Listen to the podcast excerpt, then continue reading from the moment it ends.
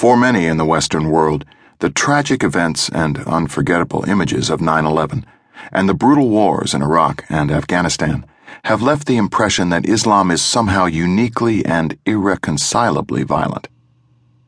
But as someone who on a daily basis studies Islam and its sacred texts, as well as religion as a whole, I find that impression troubling and misguided. It is vital to understand that all religions, including Islam, rest in the minds and hands of human beings. All religions are interpreted, and there are pivotal moments in history that dramatically shape those interpretations.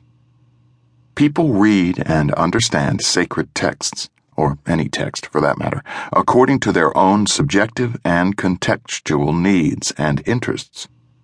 Today, the ancient Islamic concept of jihad, one of many products of interpretation, sits in flux.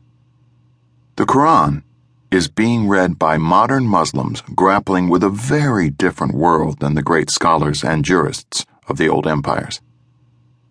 There is an old saying attributed to the great 7th century Muslim leader Ali ibn Abu Talib that points our discussion in the right direction.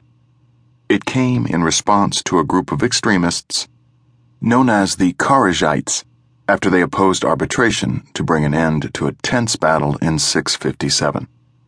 The Kharijites argued that the Quran alone, Allah's revealed word, should decide the outcome and not a human arbitrator. But Ali astutely responded The Quran is a book covered between two flaps, and it does not speak. It should therefore necessarily have an interpreter. This is the core point. No sacred text, especially a very old one, has a single reading, no matter how literal or by the book a person claims to be. When we look at how Muslim proponents of nonviolence can and have approached the sacred texts of Islam, namely the Quran and the Hadith, we are talking about interpretation. The same is true when we talk about extremists such as Al Qaeda, who carry out horrific acts of violence and invoke the very same texts.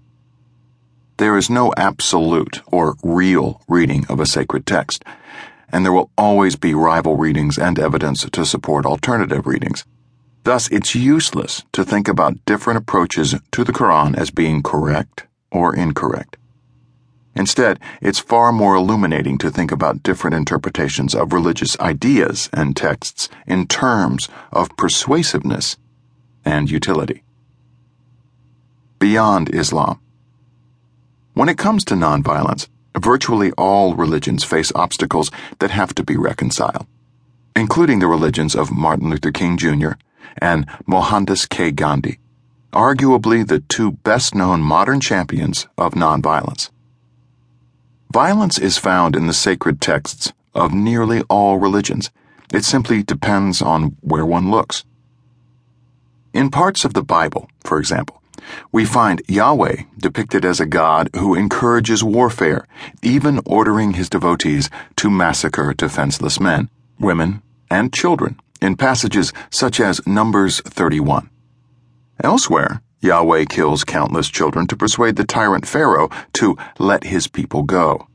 And, after the Exodus, the Israelites slaughter the Canaanites and other inhabitants of the Promised Land with divine blessing. The Israelite King David, the Messianic paradigm, is a great warrior who, on one occasion, killed 200 Philistines and cut off their foreskins to present as a dowry. 1 Samuel 18:27. These instances are not limited to the Tanakh or Old Testament either.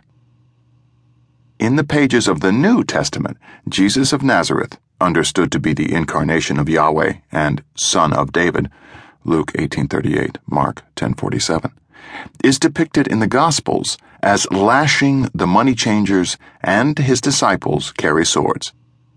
As related in the book of Revelation, Jesus will descend at the end of time for a cataclysmic battle dressed in a robe covered in blood and wielding a sword to destroy the infidels.